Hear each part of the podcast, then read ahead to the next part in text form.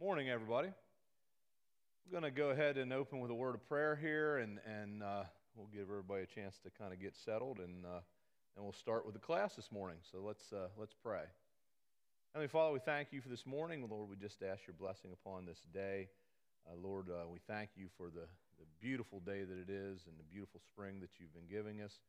Uh, Lord, we just pray that you would be glorified in everything that we do today and in the Sunday school hour and in the uh, service to follow. We just pray for everyone involved, and we just pray that uh, it would be pleasing to you what we do here today. We just ask this in Jesus' precious name. Amen. All right. Turn in your Bibles to Revelation chapter 21. Last week we looked at the first eight verses of Revelation 21. Uh, today we are going to try to cover the rest of the chapter. Now, I realize it is a long chapter, it's 27 verses, uh, so we'll see if we can get that much covered today or not. We are, are rapidly uh, approaching the end of our Revelation study. Uh, it, has been two years, uh, and so it's been a it's been a fun study. It's been been a, a great experience. Uh, but we are, are coming toward the end, and uh, so we have one more chapter after this, and uh, so we uh, we will be done by the end of this month, uh, and so we're kind of going to see what we can, how much we can cover here today. I want to start by looking at verses nine through fourteen of chapter twenty-one, and we are going to see here. Uh, the, the, the New Jerusalem, the, the holy city, the New Jerusalem. Uh, and, and really, this is, this is one of the most triumphant moments in, in the Bible. In fact, you could argue that, that, that this chapter uh, in particular, and also you know, the first part of chapter 22, are really the most triumphant moments in the Bible. That everything Everything in, in all of Scripture leads to, to this moment. Okay? And so.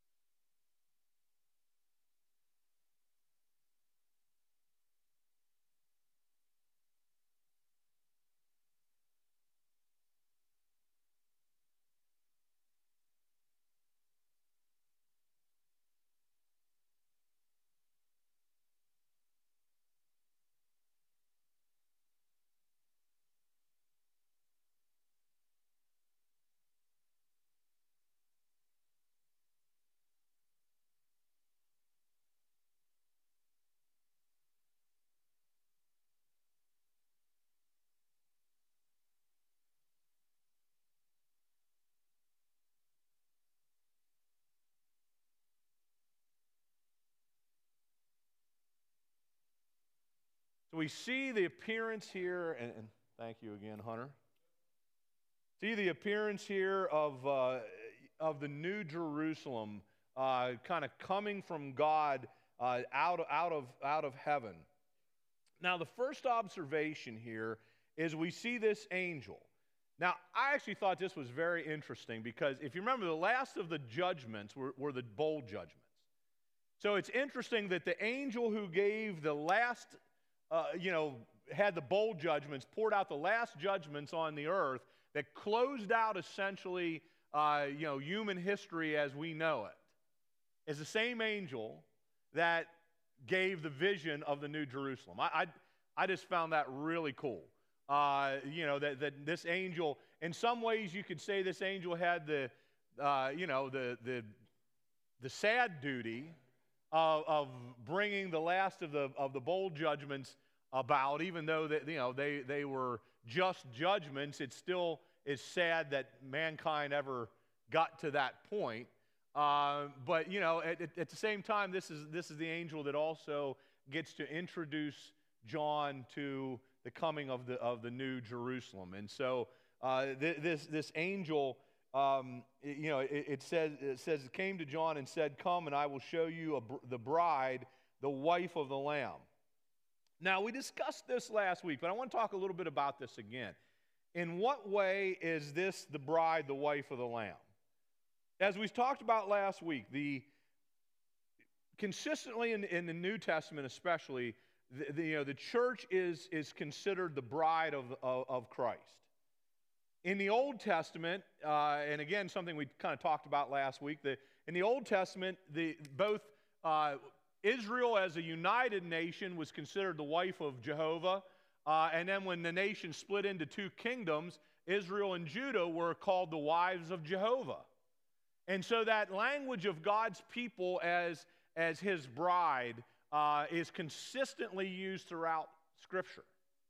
However, here, uh, you know, we are told that, you know, I'm going to show you the wife, the, the bride of the Lamb, but we're going to see a city.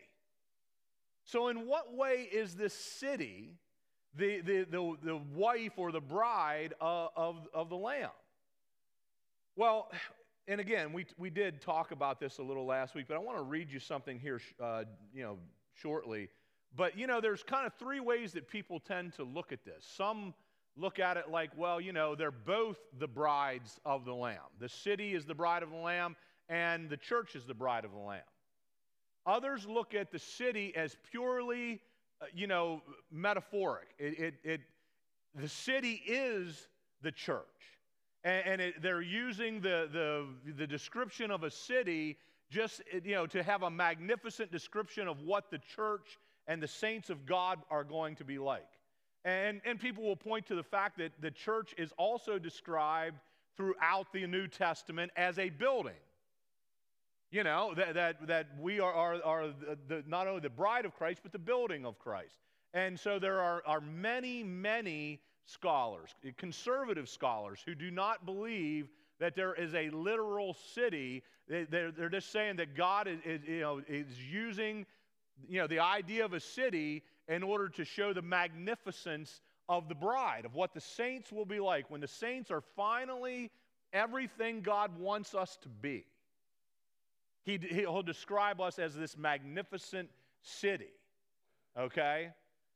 There are others that look at it and they go, well, you know, th- no, this is, if this is just a metaphor, it's a really big metaphor. It's like 27 verses of metaphor. That is probably not likely. You know, and, and so this is a city, but it's also the bride. It's kind of both uh, because the city will be the place that the bride dwells. That, you know, the bride will live forever in this city with God. And so it really is kind of both. And so those are kind of the different ways. Hold on, because I'm going to read something here in a second.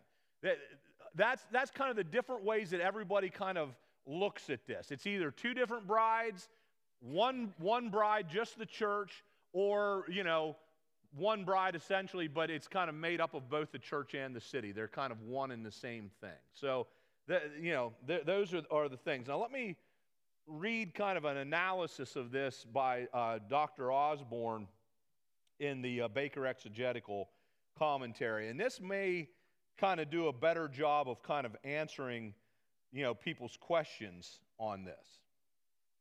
It says, In its beauty and joy, the city is like a bride adorned for her husband. In, in chapter 19, verses 7 and 8, the church is the bride of the Lamb, and her adornment is her righteous deeds. In chapter 21, verses 18 through 21, the adornment uh, fits the normal picture of precious stones worn by a bride. Here, the holy city is like a bride, uh, possibly echoing Isaiah 54 uh, verses 5 and 6, where Zion is the wife of Yahweh who has been brought back by her husband's love and rebuilt with precious stones. In Isaiah 61:10, God clothes Israel with garments of salvation as a bride adorns herself with jewels. And in 62 verses 1 through 5, Zion is given a new name, which is kind of the equivalent of Revelation 3:12, uh, and Yahweh will rejoice as a bridegroom rejoices over his bride. So that imagery is consistently used, uh, you know, throughout the Old Testament. You know, both describing Israel and the, you know Zion as as the bride. Okay. There is a debate about the connection between the city and the saints. Is the New Jerusalem the place in which the saints reside, or is it a symbol of the saints themselves? Thusing says that it is not so much a place as the perfected people themselves, and Gundry argues strongly that John is not describing the eternal dwelling place of the saints, he is describing them and them alone. Thus, it describes their future state rather than, than their future home. Mounce connects this with 1 Corinthians 3, verses 16 and 17, where the believers are the temple of God. Here, they are the city of God, visualizing the church in its perfected and eternal state. Yet, while it is possible that John transformed the Jewish tradition of an end time Jeru- New Jerusalem into a symbol of the people themselves, that is not required by the text. In Deutsch's study of the transformation of the images in this text, she concludes that John chose this as a contrast to the evil city of Babylon the Great in order to comfort the afflicted with the promise of the future blessing. Babylon was both a people and a place, and that is the better answer here. It is a people in, in chapter 21, verses 9 and 10, when the angel uh, shows John the New Jerusalem as the bride, the wife of the Lamb. And in chapter 21, verses 13 and 14, when the 12 tribes and the 12 apostles are the gates and the foundations of the city. But it is a place in 21:3 where God dwells with his people, and in 21:7 and 8 where the readers either inherit it or face the lake of fire. And in chapter 21, verses 24 and 26, where the glory of the nations are brought into it. In short, it represents heaven as both the saints who inhabit it and their dwelling place. Now, I, I, really I think that is, is the best answer for this conundrum. It makes far more sense than having one or the other or both as two completely different things. Instead, you know, the city and the saints essentially are, are you know, are, are one. It is a true city, but it, that city will be the dwelling place of the saints. It'll be the dwelling place of God's people, of his bride. And in that way, God uses that term bride for both the people and the city that the people inhabit. You know, that really seems to be the best answer uh, to this. Um, it, it's, it's really, you know, it's amazing thing to think about because we are so far from that place now. But, you know, what will it be like? I mean, I, you know, it's hard to even conjecture on such a thing. But what will it be like to be sinless and continually in the presence of our God? Uh, you know, what will that be like? Uh, you know, we, we can dream on it, we can look forward to it, but you know, in reality is we cannot imagine it, really. We can't, it, it, you know, we are still in a sinful state and it's beyond us to imagine what that moment will be like. But we read those passages like in Romans where, and we talked about this a little last week, where, where the, the, the, all of creation, you know, is like in birth pains, in the pains of labor, waiting for the moment that the children of God are, are revealed. Well, this is that moment where the children of God, all of God's people, are exactly what they are supposed to be and, and we'll be magnificent. We'll, we'll be perfected into the image of Jesus Christ. You know, I can't, I can't even imagine what that will be like. And, and how everything that's ever existed, basically, the Bible says, is longing for that moment. Everything leads to this. You know, and, and I really, I, I like Osborne's approach. And, and, and in fact, uh, you know, Patterson has pretty much exactly the same approach. Like, you know, that, that, you know, yes, God uses the term bride to describe the city in some places and the church in other places, and they're all woven into the same you know, same chapter, chapter 21. It's using the term for the, the, the church, the people, and the city, the church, the, the, the city. The, you know, it, he, he weaves them in and out because remember, we talked about this again last week that, that that idea of God dwelling with his people is what man has been longing for forever. It's what Eden was like for a short period of time, or however long that was. We have no idea how long they, you know, they lived in that perfected state in Eden. But, but for, for that short period, whatever it was, you know, mankind had that walk with God, that relationship with God. And everything has been heading back toward that place. That's what God has been, been trying to do is, is restore everything back to that place. That essentially is what the millennial kingdom did for a thousand years was give a picture, a snapshot of what that will be. You know, and, and, and so that's kind of where we're heading to. And so I really, you know, I, I love kind of the approach that they've taken to that. Now, there are many, you know, like I said, many conservative scholars that argue that, you know, that the city is completely a metaphor for the bride. It just, you know, it, it, this is all about, about the bride, the church, God's people.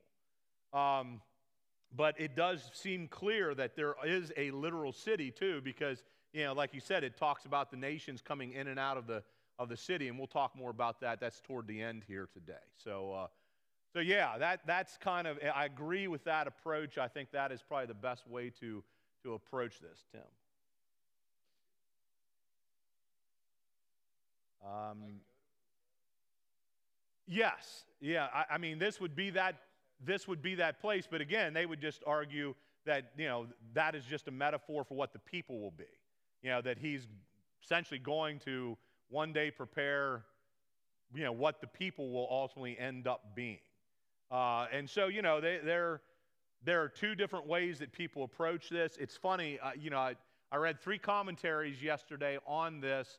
Two of them essentially ag- agreed with this approach. One of them, Alan Johnson, who's a very conservative scholar, you know, I think a Dallas theological guy, if I'm not mistaken, he took the completely opposite route and, and he, he said he, you know, he thought this was completely metaphorical. You know, and so, eh, like I said, eh, you know, people are very different on, on this, uh, but and, and in the end, it, you know, it doesn't matter. We'll have to wait and see. you know, one day, uh, thankfully, we'll get to see, and we'll know then for sure. Uh, but either way, uh, at, they all agree at, at, in some places, this is a description of, of the people of God in some way. Uh, you know, yes, a literal city too, but also the people. Uh, and think of the, you know, we're going to read here the, this description and how magnificent this description is. And that's what kind of brings me to tears is just the thought that this is what we will be one day. You know, this, this is God's goal for his bride, for his people, is to be magnificent and perfect and like him someday. That's, you know, that's astonishing to think about, you know. Um, the next kind of thing that we, we see here is, is he says he was carried away in the Spirit in verse 10, and he carried me away, talking about the angel, in the Spirit to a mountain great and high. Now, again, there, there, this could mean two different things. It could mean that he was literally carried away, uh, and the angel carried him away through the Holy Spirit's power to a great, you know, mountain. You know, let's just say Mount Everest.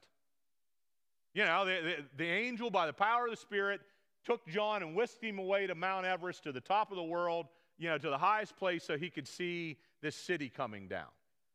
The other way to approach it is this happened to him in the Spirit.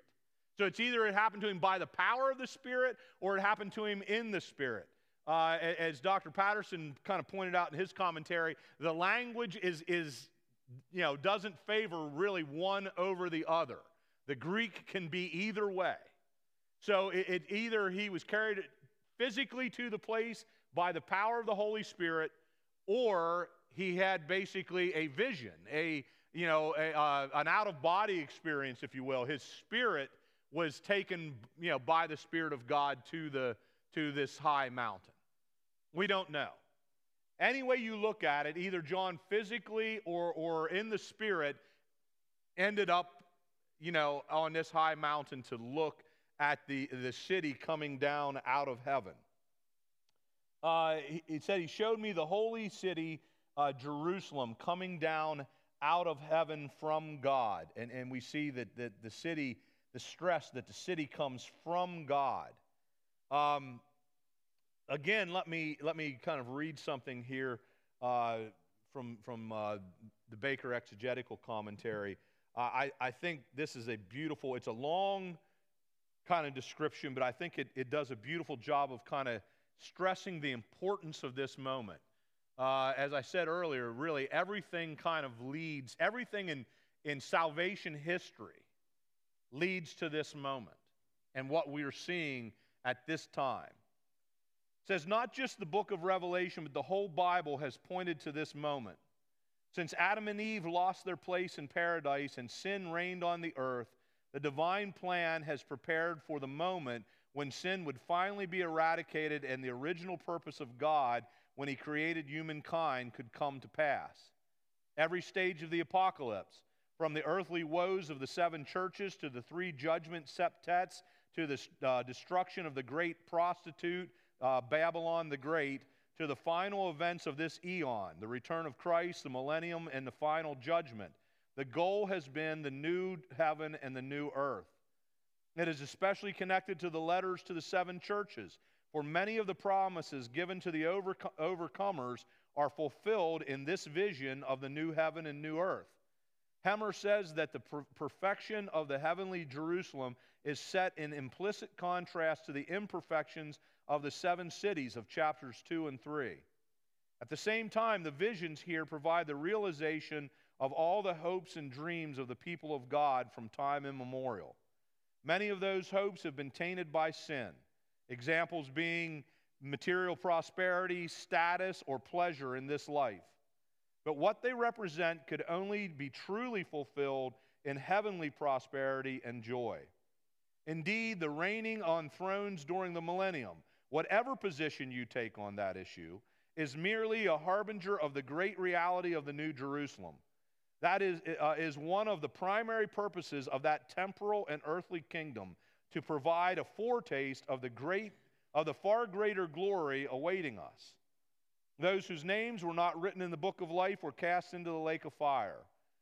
Those whose names uh, were written in the book of life became the bride of Christ and the inhabitants that made up the new Jerusalem. Most of all, eternity means basking in the presence of God.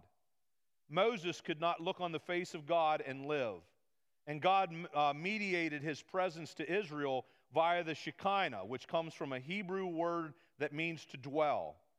Uh, through the pillar of, of uh, uh pillar and cloud during the Exodus, and, and God's presence above the ark in the Holy of Holies. That place was so sacred that no one could enter except the high priest, and then only once a year on the Day of Atonement as he represented the nation. In the New Jerusalem, the dwelling or the Shekinah of God with his, his people uh, uh, is with his people.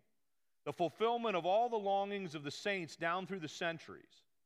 Boring says this is one of the reasons the final destiny of the city uh, of the saints is a city. A city is the realization of human community, the concrete living out of interdependence as the essential nature of human life. For the city as a whole is the community of believers and the temple in which God dwells.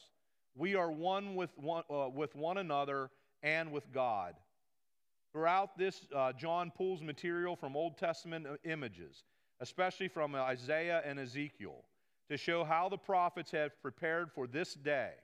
Like the Old Testament counterparts, this passage also views heaven as an earthly reality.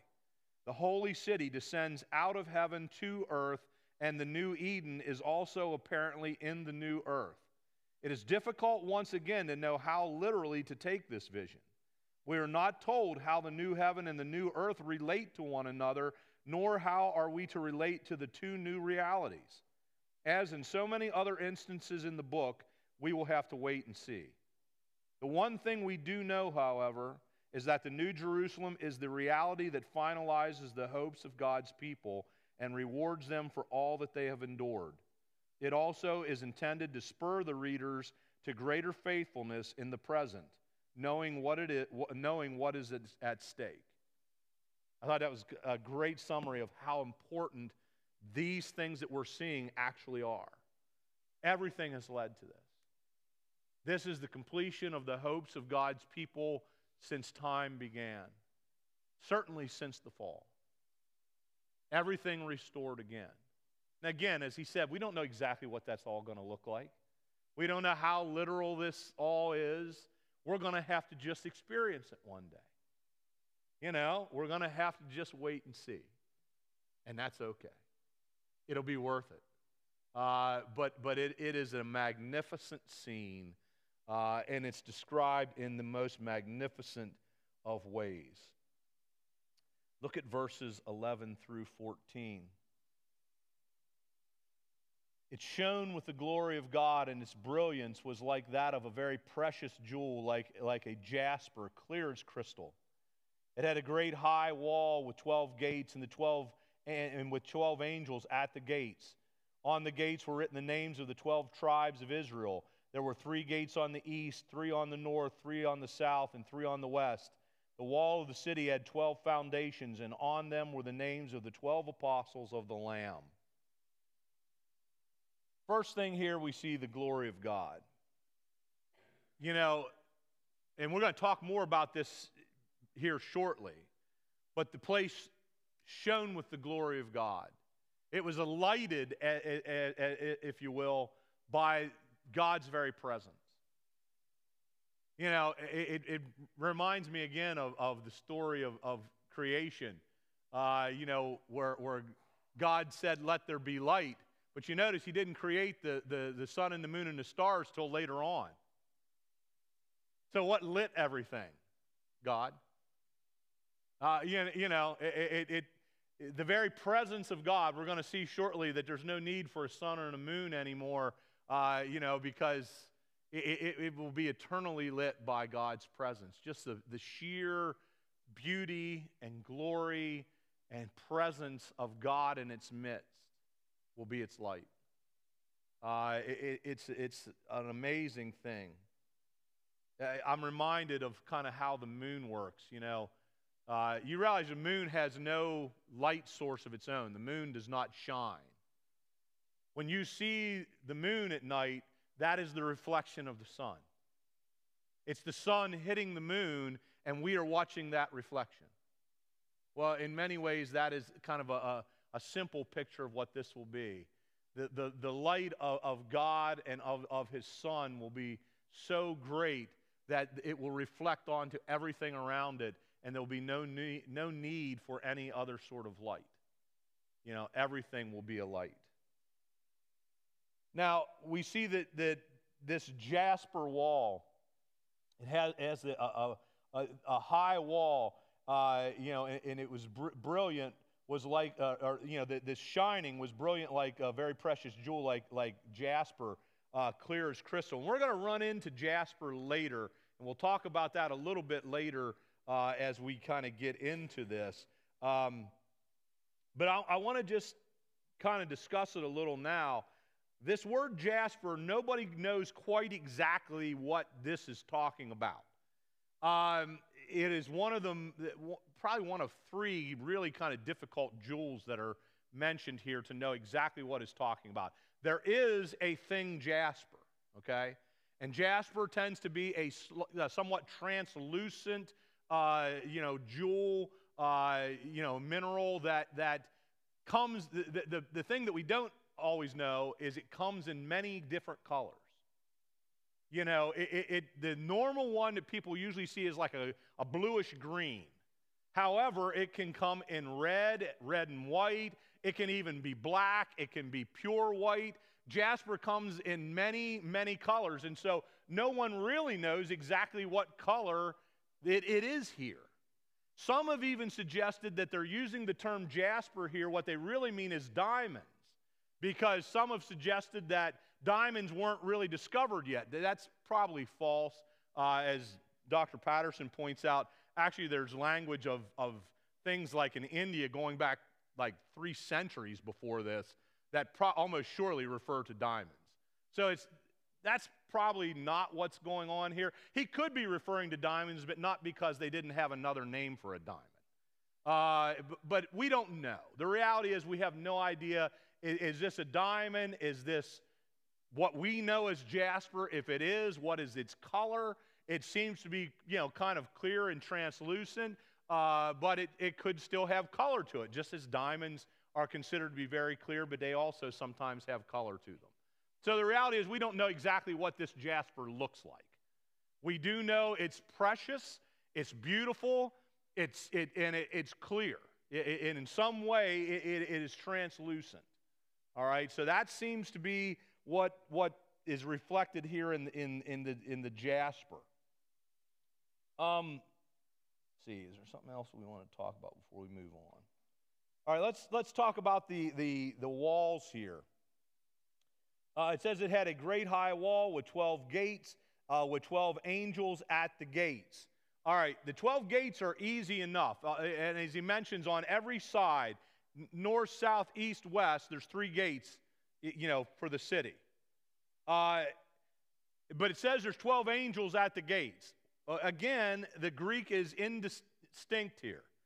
It could mean there are 12 angels total, one at each gate, like a century. Or it could mean that there are 12 angels at every gate. Now, that seems a little silly. So, most scholars believe that there's one angel at every gate, but the language could do either way. And so, either one is possible.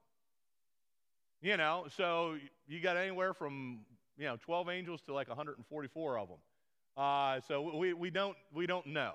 Um, most likely one at each gate, but again, we can't, you know, we can't have any kind of certainty. Uh, people have also raised the question like, there's no evil.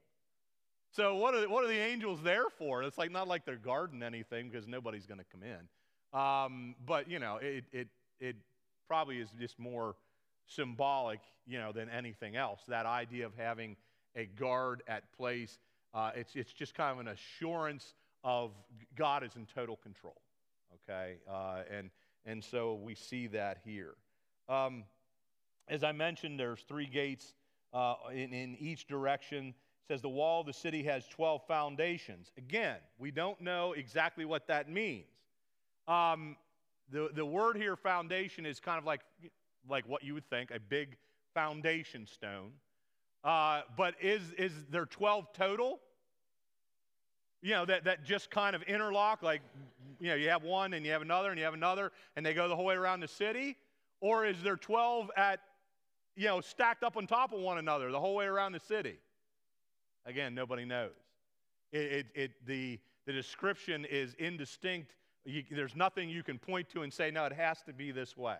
So it could be either way. The foundation, it, you know, it's either the foundation is 12 stones high, you know, and, and, and we'll see, you know, the, these distinctions about it here in a second.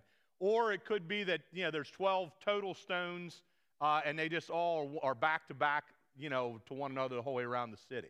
I kind of lean that way myself, but, you know, who knows? Uh, you know, we, we, just don't know for, for certain. One thing that we do see is that the, uh, you, you know, the, the, these, these 12 stones have the names of the 12 apostles. I know what you're thinking. Okay, we're good on 11 of them. Judas's name certainly can't be one of them, can he? No, it's very doubtful that Judas is one of them. So who takes his place? Is it Matthias who took his place initially, or is it the Apostle Paul? Again, we're going to have to wait and see. I wish I could tell you. You know, I, that's, that's, uh, that's above my pay grade. I don't know. Um, I, all I know is in some way, uh, you know, and, and it's very apropos because Paul himself said that the apostles and the prophets were the foundation of the church, all built on the chief cornerstone, which was Jesus Christ. You know, and so here, literally, the name of the 12 apostles, I lean toward Paul, but I don't know. You know, they will be all around the city. It's interesting that the gates themselves, the, the, the three gates on each side that, that enter into the city, will have the names of the 12 tribes of Israel You know, now people have made much over the 12 tribes of Israel on the gates and, and the apostles on the foundation. Many, many theories, all kinds of stuff. Some have stressed the unity of the two, some have stressed that they are always two separate peoples. People stress both. I think honestly we make far too much out of it.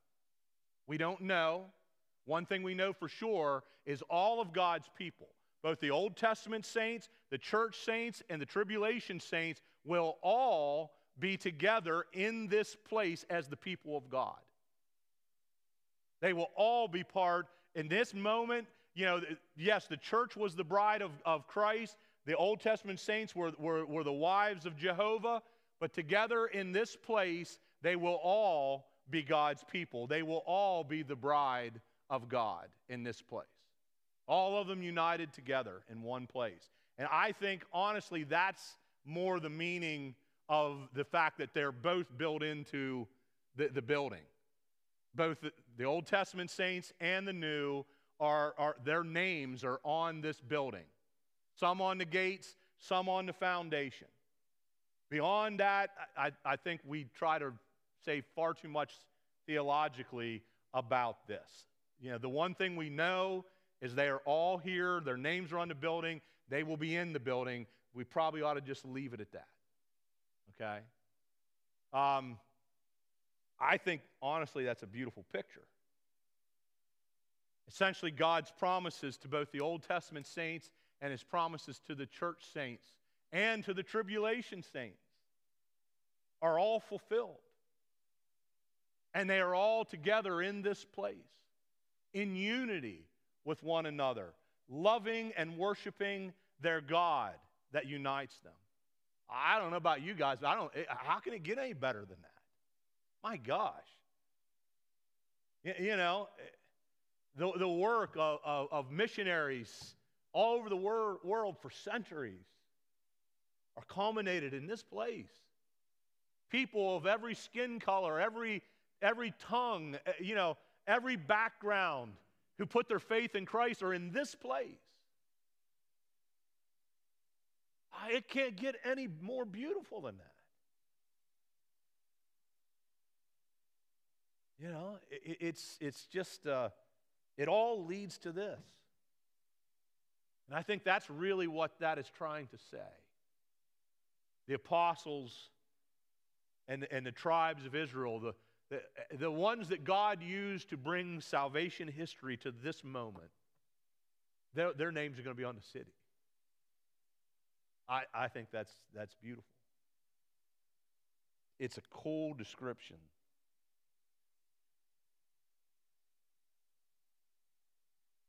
Um, let's look at verses 15 through 17. Says the angel who talked with me had a measuring rod of gold to measure the city, its gates and its walls. The city was laid out like a square, as long as it was wide he measured the city with the rod and found it to be 12,000 stadia in length, and as wide and high as it is long. The angel measured the wall using human measurements, and it was 144 cubits thick. All right, let's stop right there for a second. First thing that we see here is the city is a cube. It's as wide and long and tall as it is in all the other directions. It's cubic. Now, you know, again, we could do all kind of speculation on why that is. The only thing that really I think, you know, makes a whole lot of sense to me is just that's how perfect this place is. That idea of absolute perfection, uh, of a perfect cube. You know, equidistance all the way around, high, you know, everything, you know, it's all equidistant. it's a perfect cube. Uh, you know, I, I, I, you know, that's the only thing that I think makes sense. Other than that, we just read far too much into this. You know, it, it just stresses the perfection of what God is building and the place that He will be with His people.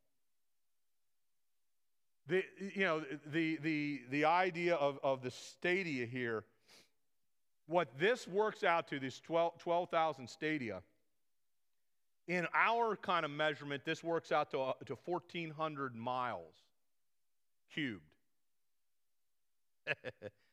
Let that one sink in. That's a big city. 1,400 miles in every direction, including up. Yeah, yeah. Let, let that one kind of just blow your mind. You, you, see why they had to go to a high place to see it? I'm not even sure Mount Everest would do the job. It's, it's a good thing he was in the spirit because I don't know if he could have taken this in in any other way. It's just too big. It, it's, it's, a, it's colossal, it's amazing, and it's meant to be that way. That, that, you know, God is trying to say this is not only perfect, but it's magnificent. Yeah.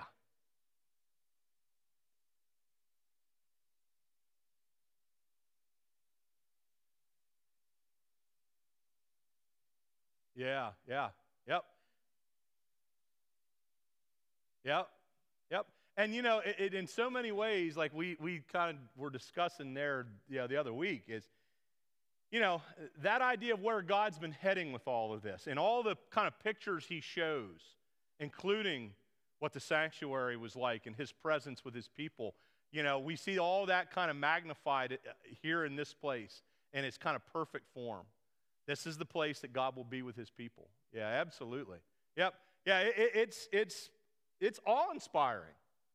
And when you think about it, it should be awe inspiring. That's what it's meant to be.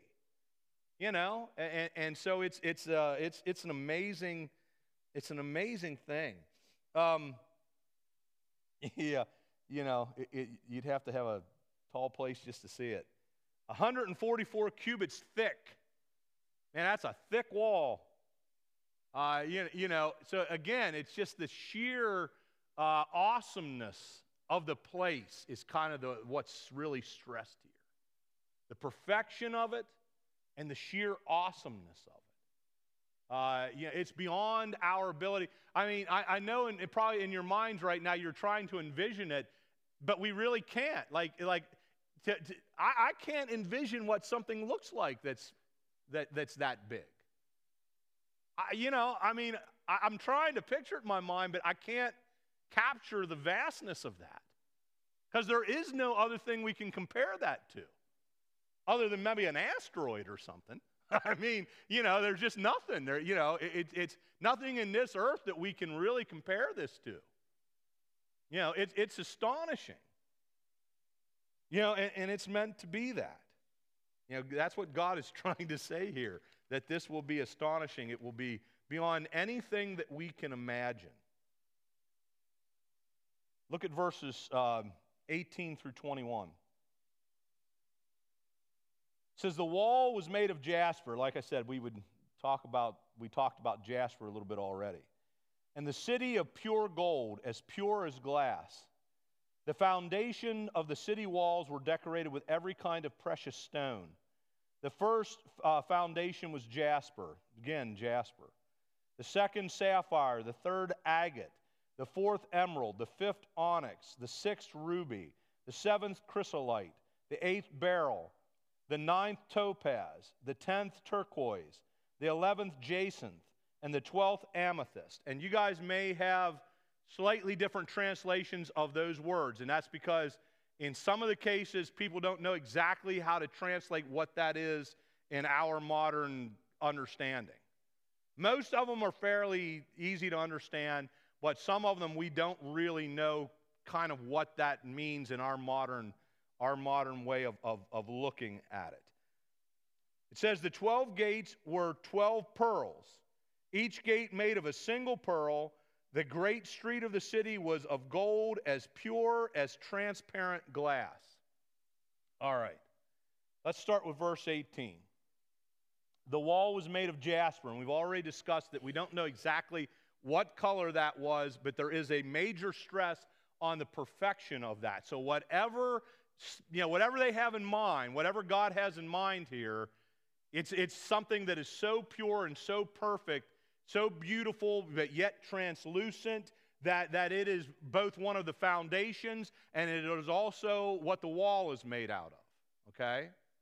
Um, if it is diamond, diamond is the hardest gem on what's called the Mohs, uh, you, you, know, kind of scale, scale of hardness. Diamond's the hardest. Okay, so if it is diamond, it, it, you know, it, it's the hardest one. But again, there's no guarantee that it's diamond, and there's nothing about any of these that have to be hard. Uh, you know, and I'm going to read something here from Dr. Patterson here in a minute that's going to go over these different, uh, you know, gems and, and their hardnesses and things like that. And as you'll see, some of these are very hard, some are soft. So there's nothing in, in you know, like the hardness in particular. It's like it's not like they're all super hard. Uh, you know, it, it, it something in the color. Again, what I want to avoid with this is, my goodness, the amount of speculation I've read through the years of what the different colors mean. Look, folks, the reality is we don't even know what the colors are in some of these. So let's lay off what they mean. We don't have any idea what they mean. Let's stop assigning meaning to things that we don't have any idea about. Uh, you know, again, be a, we got to be a little bit, you know, humble on this. Uh, whatever reason, God's picked the colors He's picked uh, and, and it's as much for the dazzling beauty as it is for anything else. It's trying to show the magnificence of what God has made, including God's people. You know, just magnificent. When God is done making everything new again, like He said He was going to do, the whole point is when He's done making everything new, it is going to be so, like, just knock your socks off, incredible that there's no words really to describe it. Let me read um, one of the things I, I, I, particularly appreciate of this commentary is he gets uh, very detailed in some of these, these things. He seems to have great joy, um, you know, in, in, in, some of these descriptions. Uh, and so he kind of looks up all these different things. So let me kind of read this to you says in, in, verses 19 through 21, John describes the foundation of the city walls. Each foundation is said to be decorated with all kinds of precious stones. This raises several interesting questions. First, exactly how do these foundations function together? Are the foundations layered one, uh, one on top of another? Uh, do the foundations proceed one after uh, another around the city or uh, as one great but varied foundation? The text does not provide this explanation, and we've already talked about that. The second problem relates to the stones themselves. Of the various stones, some are easily identifiable. Already, the problem identifying the jasper stone has been mentioned, and, and we've talked about that. The topaz, sapphire, emerald, jacinth, uh, chrysoprase, uh, uh, carnelian, amethyst, and beryl, and the chalcedony do not pose great difficulties. Sardonyx and chrysolite, however, join with the jasper stone in being more difficult to identify. Making the problem still more acute is the fact that current knowledge of mineralogy and of the various precious stones uh, identifies them on cr- criteria other than just color. And many of these stones, a much wider variety of colors than what would have been known in John's day, has been chronicled. There is also a certain tendency with the more limited knowledge of John's day to identify different kinds of stone in just one way if the color was that which was thought to be the primary shade of that particular stone. Nevertheless, information can be gained based on the understandings that are available to interpreters to appreciate the magnific- magnificence and the spectacular nature of the city. After the jasper stone is the sapphire, one of the hardest stones on the Mohs number of nine. In Greek, the word means blue. And along with the ruby, sapphire is a variation of corundum. The rubies, of course, are, are under um, most conditions a, a bright, deep red, whereas the sapphire stones run the gamut from light to dark blue and sometimes even black, which is fascinating. I didn't know sapphires came in black but evidently they do. John here is most probably referring to the typical medium to dark blue stone that often, that, that often found with a star like glow in the middle and spoken of as a star sapphire. The third stone is called chalcedony and is a stone belonging to a group of microcrystalline quartzes. Its color is bluish white or gray, and its hardness is only about six and a half to seven on the Mohs scale. So, in other words, it's a very soft mineral, okay? Its name comes from Chalcedon, the city uh, on the east bank of the Bosporus, which became the meeting place for the critically important Council of Chalcedon in AD 451. The fourth stone is, is the emerald, which is readily known to almost everyone. With a hardness of seven and a half to eight, this green stone in various shades of green also bears a Greek name, uh, but probably one that, that was borrowed from the Persians. It is also the fourth stone in the breastplate of the high priest and has been highly valued in all eras. So, going back basically as far as anybody can trace, people have valued emeralds, all right, and they are various shades of green. The fifth stone, the sardonyx, seems to be a compound word for the sardius stone and an onyx. Indeed, the stone is layered, sometimes dark red and white, and sometimes almost brown or white. Onyx is derived from the Greek word uh, onyx, which close enough, which means talon or claw, but also fingernail, and probably refers to the translucent quality of the stone. And I can tell you, most of the time when we think of onyx in a, in a modern context, they are black, jet black, but translucent. Okay? I actually had a, lab, a black lab named Onyx. That, you know, I always think of that when I think of, think of the name. You, you know, and, and so they don't know exactly what is really being referred to here as this sardonyx because it seems to be a combination of two different words, sardius and onyx. So, exactly what this looks like, nobody really knows for sure. Um, his, his opinion here, he's going to give his opinion. Most probably, John is seeing here a dark red and white layered stone. The sixth stone is carnelian, a deep red stone taking its name from the cornel, which is a type of cherry. The carnelian, a fairly well known and highly sought stone, was often worn by someone who needed to soften his anger since its blood red color was thought to have the mellowing effect on the wearer. So that's interesting. In the ancient world, that's what they thought of, uh, you know, of, of the carnelian. The seventh stone is chrysolite. Interestingly, most of the chrysolites available in ancient, uh, in ancient and, for that matter, in modern times, come from the Red Sea island named St. John. Of course, that name has a later origin but the island now takes the name of the Apostle John. I thought that was just fascinating. The guy who uses it here is, you know, they gave his name to the island where they find these things, uh, like where almost all of them come from. So that's, that's pretty cool.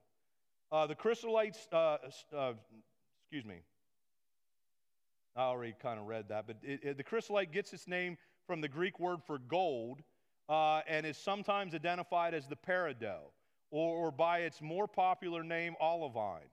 It is not a hard stone, registering only six and a half to seven on the Mohs scale. The eighth stone is beryl, a gold or a yellow green stone, sometimes shading almost to yellow. The name itself, however, means green and is usually thought to be the first stone in the fourth row of the breastplate of the high priest.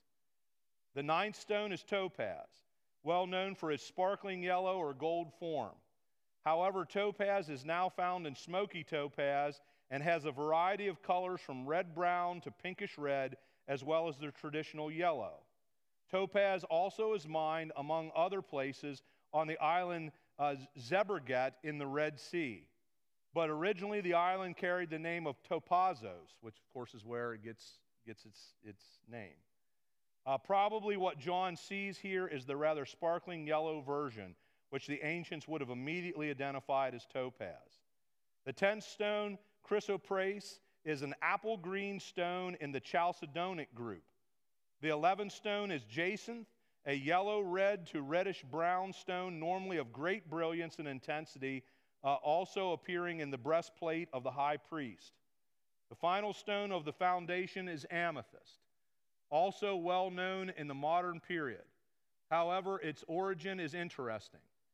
It, uh, it is only seven in hardness on the Mohs scale, but the most valued of all the stones in the quartz group, and it is transparent or translucent blue violet. Its origin is of great entrance, uh, interest since the Greek word mathustos means drunken. The alpha uh, privative added to the front of the word amathustos means negation, meaning not drunken. And it was the favorite stone to be worn by those who wanted to ward off the ill effects of drunkenness, which isn't that just hilarious, kind of how the ancient world thought of, of things. Um, uh, uh, accentuating the 12 foundations adorned with these stones are the 12 gates, which are described as 12 margarietae or pearls. Each gate is said to be made of a single pearl. Picturing John's observation is somewhat difficult at this point.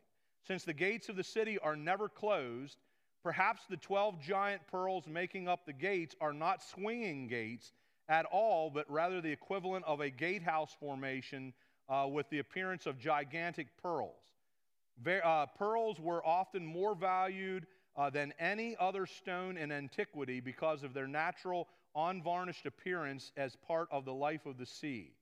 Finally, John concludes this part of the description by observing that the streets of the city were pure gold, like transparent glass, uh, a similar expression to what is observed in verse 18 regarding the general nature of the entire city. So, look, I don't know what the stones mean, and I'm not even going to try to come up with a meaning. I do know, uh, you know, we, we have an idea what they are. And the stress seems to be more on the magnificence and the beauty of the stones than anything to do with the actual meaning of any of the stones. Uh, as he pointed out in a couple cases, the meaning of things tends to be more pagan than anything else. You know, as we saw with the stone that they thought warded off drunkenness and the stone that helped them fight their anger. Those are, you know, sometimes we get so caught up in things like that and we look for meaning in things, uh, you know, that, that we probably spend too much time looking for.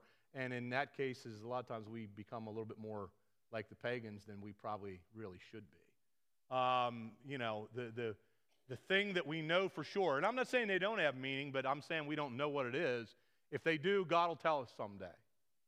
Uh, we'll just have to wait for that point. But one thing for certain, they are beautiful and they're precious and they're magnificent to look at. And the foundation of this city will be decorated in, with these stones, and it is going to be just gorgeous. It's going to be mind blowing to see it. Uh, and, and that's the real stress here. You know, that's what this is really all about. All right, we got two minutes. Um, let's just get started. Let's read verses 22 through the end of the chapter, uh, and we'll just cover what we can cover here. He says, I did not see a temple in the city, because the Lord God Almighty and the Lamb are its temple. The city does not need the sun or the moon to shine on it, for the glory of God gives its light, and the Lamb is its lamp. The nations will walk by its light and, and, and the kings of the earth will bring their splendor into it. On no day will its gates ever be shut, or there will, will be no night there. The glory and honor of the nations will be brought into it. Nothing impure will ever enter it, nor will anyone who does what is shameful or deceitful, but only those whose names are written in the Lamb's book of life. All right. Let's start with the fact that there is no temple. And we've really kind of talked about this already. But the importance of this is, is what has been stressed over and over again in the last few chapters. God's dwelling place now is with his people. God is there himself. He says, I will be their God, they will be my people, and he will dwell with them forever. That's what the temple was for, folks. The temple was the place that man could bring their sacrifices to God, bring their prayers to God, and God would come down into the Holy of Holies and, and, and indwell it with his people. But there was always separation there. You know, there, there was always that, that, that great curtain that separated the Holy of Holies from everything else that was torn when Jesus you know, was resurrected. When Jesus died and, and, and, and was resurrected. You know, that separation that was between God and man, you know, essentially died with Christ. And now this is the fulfillment, the ultimate fulfillment of that. Mankind and God will dwell together. There's no need for a temple anymore at this point. No need. Man will not have to go, you know, to a temple to try to meet with God. God will be with man all the time. It's beautiful. You know, so the temple we, we see is, is, is essentially eliminated. We've already discussed this a little bit in verse 23. The city does not need the sun or the moon to shine on it, for the glory of God gives its light, and the Lamb is its lamp. You know, one of the things that Jesus said is, I am the light of the world. You know, John said that about Jesus. The light came into the world, you know, and, and, and that light kind of scatters darkness.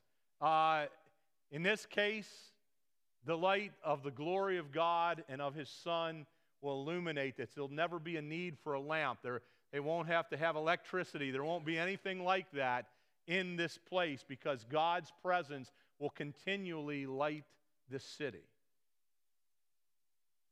The rest we'll save for next week. Uh, you know, we'll close this out. Your assignment this week is read chapter 22. Read the whole chapter. Now, we probably won't get the whole chapter covered. That's okay. Read the whole chapter, read it as a whole. How God sums up this book. And then we'll, we'll cover these last few verses in 21, and then we'll move into 22. And, and, you know, if we get all of 22 covered, then we won't have to meet, you know, Sunday of Memorial Day weekend. If we don't, we'll meet that Sunday and we'll, you know, close out the book. Okay? So that's your assignment. Read chapter 22.